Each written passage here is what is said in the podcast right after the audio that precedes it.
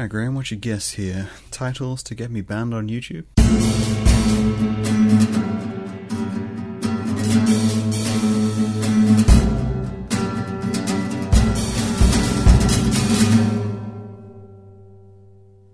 What's up, my little demons and ghouls and devils and maggots and all the little wriggly crawly things that live in the earth this world?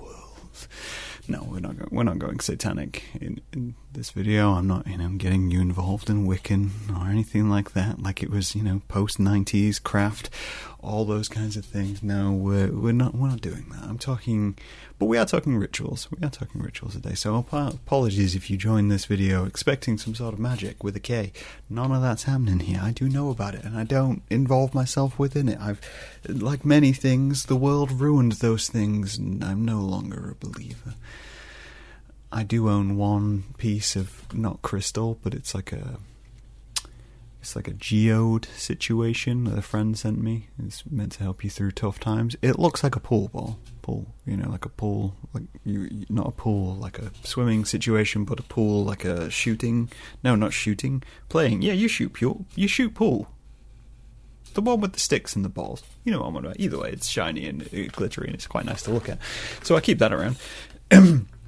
But other than that, no, we- we're not talking about that. What I'm talking about is that when you're when you're growing up, you know, when you're growing up in the world out there, and you're realizing that everything's not as peachy keen as you once thought it was. Look at me throwing out the old vintage slang. Uh, you kind of come to realize that you need something, right? You need something to help you cope. And I think, personally, that we don't get taught coping mechanisms as children. I think the only thing I got taught coping mechanism wise as a child was to take a deep breath. This was something we were told quite a lot. Take a deep breath and count to 10. So let's try that, right? Let's think about all the things which are going wrong in the world, all things which just make us mad, angry, anxious, sad. Take a deep breath with me and we'll count to 10. One, two, three, four, five, six, seven, eight, nine, ten. Nope, I'm still anxious. That's. it doesn't work. I find it doesn't work. Deep breaths do work, though. That is something which uh, I, I found quite, well, not recently, but I found throughout my life. It's actually a thing which I find helps me sleep. If I can't get to sleep, I do this thing where I lay there and I think about everything my body's touching. Right? That may sound insane. That may sound, like a strange thing to do because you're like, Graham, you're just in bed, your body's touching your bed. But no, no, no. What I'm saying is, is you close your eyes and you you lay there in your bed and you start at your toes and you think about every single thing your body is touching. So your toes, your toes are touching the sheets. Can you feel your toes against your other toes? You've got the palm of your foot. Your palm of your foot touches your sheet or your quilt or your bed. But can the palm of your foot feel your other foot? Do you feel the other foot touching the other foot? And you you kind of really focus on all these minutiae of details, and you'll find that your eyes inside your head will try to track it. And the more your eyes move under your eyelids, the more you kind of get a little bit tired. And by the time you've taken these slow, deep breaths throughout this entire process, worked all the way up to your skull, your eyes will be very tired, and you'll probably feel like you need to fall asleep. And so, you know, you do. They also say taking 10 deep breaths will make you fall asleep. Um, so, you know, it, it is good advice, but counting to 10 does not, you know, a calm person make. Counting to 10 is not a ritual which I engage in, and I don't think, you know, people do, but it's what you tell kids to count to 10. And it's it. You tell them to count to ten because you're basically just taking telling them to consider their surroundings. You know, when you get an upset toddler, you're saying count to ten, calm down for a second without saying calm down because nobody likes to be told to calm down. It's it's the opposite of what you want to hear when you're pissed off. Is calm down. Everyone knows that. Only idiots call tell people to calm down. So calm down a little. We're going to move forward now. What was I talking about? So I was watching a video the other day. I was watching a Wheezy Waiter video. If you don't know who Wheezy Waiter is, you should check him out. He's hilarious and makes very good content, and is probably one of the main reasons I'm actually on YouTube. So you know you can see where I get some of what I do from. Now I was watching a video where they're going without alcohol for a year. So they've done it before for a month or so, but they're going for, without alcohol for a year, and they were making a video about mocktails, essentially alco- non-alcoholic cocktails, and they were having a fun evening together. China and Craig, Wheezy and their wife. All the way around, I've just confused everybody. Um, and they were making these cocktails and having a good time about it. And they were saying there's something about the act and the process of doing it that actually helps kind of the situation. Like I, you know, if you went to a friend's house, you probably wouldn't think to yourself, "We're going to make fake cocktails. We're going to make, you know, non-alcoholic cocktails and have a good time. It's like, no, you want that social lubricant. You want that little thing, you know, to get you off the edge of anxiety you know, calm you down. But they were having a good and jolly old time and having a laugh and all this kind of stuff. And they were saying that most of it is just having an activity to do together, something to do together. It doesn't matter what the end result of it is. It's having something to do. It's engaging in that catharsis. And there's a, there's a line which China mentioned about the ritual of all, and it made me think back to one of my videos ages ago where I talked about giving up coffee. So I went without coffee for, a month because I'm an idiot and I didn't realize just how uh, deep in the hole I was with coffee. And I'm still deep in the hole on coffee, but I know that that's my cross to bear, and they'll bury me in a casket made of caffeine. And my heart will just give up one day. It'll just, it'll just, it, will, it won't die. It'll just give up. It'll just go. You know what, Graham? This is fucking pointless. You're erratic as hell. I'm out of here, and away we go and I will just be left on the ground, decaying, and something else will crawl into my chest, like a small cat or something, because it'll be box shaped, and cats like boxes, and that's just that's just how the world works. Sorry, that's you know, end of the show there. That's just how the world works. But I got me thinking about that, and I remember mentioning in that that I'd started drinking hot milk and started drinking uh, milk with a little bit of honey in it, uh, and that that became an escape for me. It became a distraction. And it's because what I wasn't actually missing, whilst I was having physical effects from missing caffeine and you know enjoying those those things, I was missing the ritual of sitting there with my hands around a mug and just thinking, you know what, you know, like a like a middle aged housewife or something, hands around the mug, in a nice sweater at the table. No, I, I just miss this. I miss having stuff in my hands. I've got a mug in my hand right now. It's not got anything in it. It says "Death Before Decaf" on it, and I truly believe that. Um, you miss that. You miss the activity. You miss the process of just going down, putting the kettle on, making things. I've, I've told the story many times to friends. I may have even told it on the podcast. I've made coffee in my sleep. I sleepwalk on occasion and I talk in my sleep. I've literally gone downstairs. I've put coffee, sugar into a mug and filled it with water and taken it back to bed because that's what I do every single morning of my life. I didn't boil the kettle. Luckily, it could have been a lot worse. But that's something I've done every single day of my life, which means it's a ritual for me. It is part of my daily being, and it is something I actually turn to when I'm in a bad mood, bad situation, and need to, you know, relax and recenter myself, as it were, to use a term which I'm not particularly a fan of. But I do it all over, and it's something which I've done when I travel as well looking at the world, and I've talked about traveling on your own before, I think one of those things it's important to do is to have something like that, something which reconnects you with where you were and what you were doing at any one time. I like having a coffee because, I mean, one, it's delicious, but two, because it's a long, fairly long process, or it doesn't have to be a long process, but it's 20 minutes. It's about 20 minutes. It's a 20 minute process. The same with having a cigarette. For a lot of people, it's a cigarette. You know, you have a smoke. A smoke takes about 15, 20 minutes to have a proper smoke to do it at a pace which is comfortable, and you are standing alone with a cigarette in hand, actions there, taking a drag, going, yeah, this is this is okay. I'm I'm recentered, realigned. It's the classic image of someone who works in retail or restaurants, standing outside, getting an escape from the absolute noise of the inside of a store and customers and commerce and all these things, and just taking a break and I can completely appreciate that. And that's what having a coffee is to me. It is having a cigarette without having a cigarette. It is stepping back and taking 10 seconds breath. It is screaming into the void whilst completely silent.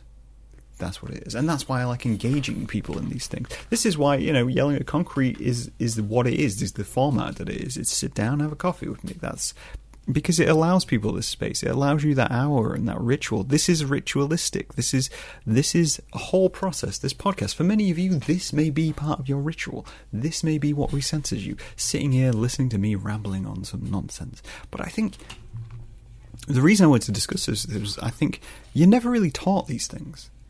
You're not. You know, your, your parents are busy trying to teach you how to deal with the world, and friends are busy trying to teach you with the world. Friends will tell you all kinds of things, and media will tell you all kinds of things. Influence will tell you all t- kinds of things. Of you need to do yoga. Yoga will recenter you. You need to go out, do a drive, take a walk, do all of these things. I've told people to take a walk because I think there's great value in taking a walk, but I don't do it to center me in any way, shape, or form. I do it to clear my head. It's not recentering me. It's ignoring the world around me. That's what doing a walk is, and I think there's an important value in teaching these things, but never teaching them what you do, you know? If that makes sense. I don't feel like I should tell you to go make yourself a cup of coffee. I don't feel like telling you that it will have the same reaction for you as it does to me. And it won't. Let's be realistic about it. It won't. Because I've done this since I was like 14, maybe even younger. That's how long I've been drinking coffee, and that's how long I found that process. So I'm going to set you a vivid image right now. I think I, I may have told this before. I'm just going to. I mean, I've, I've made like 200 episodes at this point. There's probably a chance I'm going to repeat myself. Anyway, so when I was in school, which is when I started drinking coffee, but see, like senior school. So we're talking ages like you know 12 through to 16, 17 some point in that time, I started drinking coffee on a regular basis. I drink it in the morning before I went to school, and then I used to take a thermos with me of coffee. That's something I started to do. I started to take a thermos of coffee with me, and I would drink it on my lunch break on the fe- school field where I sat and ate my sandwiches, uh, usually with a friend or whatever. And then uh, a friend of mine, Mark, we started going to his ha- house on school lunches because he lived very close to the school. So we'd do that, and then on occasion, I wouldn't be allowed in the house because Mark's brother, and Mark will probably never see this, was a bit of a dick. So he didn't want me in the house, and I wasn't particularly allowed in the house at that time. So what I would do is I would stand in the alleyway, which was next to his house and between another house. We'd call it a snicket for where I come from. because I'm north northeast Lincolnshire, um, so I'd, I'd hang out in the snicket and I'd stand there and eat a sandwich and drink my coffee, and it was awkward, very awkward and it looked weird. It would look weird to anybody passing by. It would look weird to anyone nipping their head in, going, "Why is there a teenager standing in this alleyway with a thermos and a coffee?" But it never felt weird. And it never felt weird because I was away from school, away from day to day anxiety, exams, peer pressure, all those kinds of things, standing on my own, but I had a cup of coffee in my hand, just sipping away, enjoying life taking a moment, a breather, away from everything else, and just being okay with it. You know? That's what made it great. That's what allowed me that escape. That's what made me, you know, recentered me. And I discovered that. I discovered I could do that. And I think people need that. People need to discover that thing and realize when it is that thing. That's the other part. Obviously, there is negatives to this. I, you know, it's not all silver linings and playbooks and all that kind of stuff. It is a real coverage of what you do to cope, right? And this this can have negative effects. They can have effects on you in hugely negative ways because people will turn to the wrong things, like having a cigarette. That's a thing which a lot of people turn to in stressful times. They turn to it as escape. They turn to it as in a getaway, and obviously that's going to have huge implications on your health down the line. Drinking coffee is going to have implications on my health down the line. I know that, but it is less, you know, toxic, less intrusive on my overall health as having a cigarette. Drinking is another major thing. It becomes a ritual. You get home, you think, I'll have a drink. I'll have a drink every single day. I'll drink a bottle of wine in the space of a, like a night. That's ritualistic. And you can not clock when that has become your ritual as well because you'll think to yourself oh no it's just something i do to relax or it's just a you know one thing or another not realizing that your heart rate's gradually going up not realizing that you're gradually destroying yourself. And i'm not saying that you can't do that. That's your right to do that. That's your way of doing it. But just recognize it. Recognize it and engage in it in such a way. If you're doing that and you know that that's the thing you do realize the implications of it. In the same way i realize the implications of coffee. I know the effect it has on me. I know what it will mean for my health down the line, and it is my decision then. It is a control because I feel like if you recognize it and you know it, it's even more comforting, isn't it? It's even more comforting to sit there and say, okay, I have a drink every single night. I don't want to stop having a drink every single night. So now you control it though. Now it's part of your process. Now it's something which you're dealing with. And obviously, when that changes and it becomes something other people have to deal with, then you need to think again. Then you need to think whether this is turning into a problem. And you can change that. And you can change that if you were in that situation. I don't want to get too maudlin on this. It was a nice conversation about coffee. But if you were in a ritualistic action and you were engaging in behavior or a coping mechanism which is destructive to the people around you as well as yourself, you can change that and you can escape that and you can get help. So please do. But if you're also flailing in the mist, living in a high anxiety, high stress environment, living in a capacity where every single day you're failing to have an escape and failing to have a moment to yourself, you need to find yourself a ritual. You need to find something where you're drawing a pentagram on the floor and sacrificing a goat to get that cup of coffee to make it through the day. And there's a million and one things you can do. There really is a million and one things you could do. It could be having a hobby. It can be, you know, sewing, going for a walk, walking the dog, sitting down having a cup. It can be anything. It can just be staring at the wall for 20 minutes. And some people do. I remember a story a friend told me once of uh, a man who used to sit in a car outside their house every single day. He'd drive home, he'd park up, he'd sit in the car, and he'd eat a chocolate bar. and then he'd go inside. And it was about 30 minutes every single day. He'd turn up every single day, sit there, eat this chocolate bar, and then they'd go inside. And they ended up asking him one day, "Why you do this? Why? Why is this? Why is this a thing for you?" And the answer was, in the end, quite sad and quite simple. Their partner was either allergic to or didn't allow chocolate in the house, and they needed that break. They needed that coping mechanism. And that single bar of chocolate was a, an escape. It was a rebellious act, but it centered them every single day. If I'm having this, I'm having it in my car, we are, we are good. Everything's back where it should be. The keys on the piano are no longer jumbled, and I am able to play on with the tune of the day.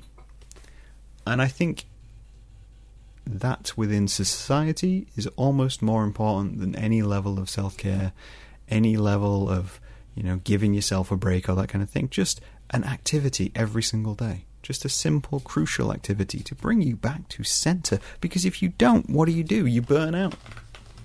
I don't like using the language of, you know, self care and self preservation and all those things because I don't feel people respond to it.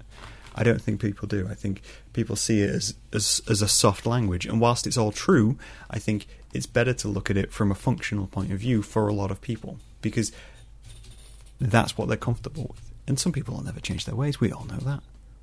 I know that. I mean, I'm getting to that point where I can't change my ways. I had this discussion the other day of whether I could have roommates or not. No, I'm 32. I'm a grumpy old man in the eyes of a lot of people, or in the eyes of the internet. But I will take you to take you to you know rehab. I will help you get better. I will give you ways to cope. Talk to you about ways you can cope. Find the things which give you that space of peace of mind there was a whole theory about bathrooms being these places. I don't know if you remember it. But bathrooms. Bathrooms in houses are sacred spaces. Ask any parent. Ask any parent with a child. Bathrooms are sacred spaces. They are the only space in a house which allows you complete confinement without any questions. You're in the bathroom, something's going on. Doesn't matter what you're doing in the bathroom. Doesn't matter. Does, no, nobody else's business. You're in the bathroom. That is your personal business. We all recognize that. That is a human trait. That is a societal construct, but that is a human trait. You are in the bathroom. You are dealing with yourself. That's fantastic. That's great. That's something we should embrace more so. Having a bath is a great thing. Having a dump is a great thing. Going for a wee takes you no time at all, but it gives you that little bit of a space, doesn't it? Gives you that little bit of a space. I find these rituals all the time. I find them wherever I go. I mean, as I say, I have coffee as a thing for me. When I'm in a high anxiety situation, I go find myself a cup of coffee and I go sit and I have a cup of coffee. I've been in a fairly fair amount of high stress situations within the past year, and within all of them, my answer has been go back, go make a cup of coffee, go grab a ca- cafe from you know anywhere, Just go sit, find a space, find a bench, chill out, sit and drink a cup of coffee. And I have done that every single time, and I have felt better every single time for doing it. When I'm traveling, it's the first thing I do is find myself a cafe, locate somewhere, and go get a cup of coffee. Now that's partially addiction, but it's also just finding that little gap. And I I found it all the time. I've had jobs. I don't I don't smoke cigarettes anymore, and that's finding a space. I've worked in pubs and nightclubs. So what did I do? I used to go down to the cellar. I'd go down to a cellar and I'd drink a bottle of VK or a bottle of J2O, whatever I could get my hands out out of line of sight of the cameras, and that's what I'd do. I'd sit and I'd give myself 10 minutes, and that's all it would be, and then I'd be back on the dance floor collecting glasses, serving drinks, being dealt with the noise and the chaos that is a nightclub, but I found myself a space. I found myself 10 minutes, and nobody really notices when you disappear for 10 minutes. It's just finding yourself those gaps. And I think that's incredibly important and ritualistic. And these are the rituals you can pass on to children. Not drinking, not smoking particularly, but teaching them that it's okay to have 10 minutes. Teaching them that it's okay that if they want to shut off for 10 minutes and they want to find something to do, that's great people get so obsessed with bringing kids into environments and forcing them into interactions. You know, get off your phone, get your music out your head, stop doing this. They are just coping. They are they are dealing with a crucial point in life, and they are creating a coping mechanism for themselves. Don't remove them from that. Engage with that they like music, sit and talk to them and have some music. Go, you know, okay, cool. You you know, you're doing that. I'm going to do that. And then you might even have to have a conversation about music. They're playing a game. Okay, well, you know, find out a little bit about the game. Maybe play some games which you used to play. Maybe they'll take interest in that. Connect with them on some level. Not even children, just everyone. Partners, family members, everyone. Find something which they are doing to disconnect. And you'll understand them way better you also understand when they're in a bad mood, when they're struggling, and when they need help. This turned into a bit of a ramble, as it usually does. Maybe more so than usual, because there was a weird camera interruption in the middle. You may not have seen it. I may have edited it to perfection. But there was. It happened. There was a brief moment, a ritualistic moment. All I'm saying is find your peace of mind. That's the thing to ask ourselves, right? Where is your mind? Where's yours? And what's your ritual? I'll talk to you guys later. Bye.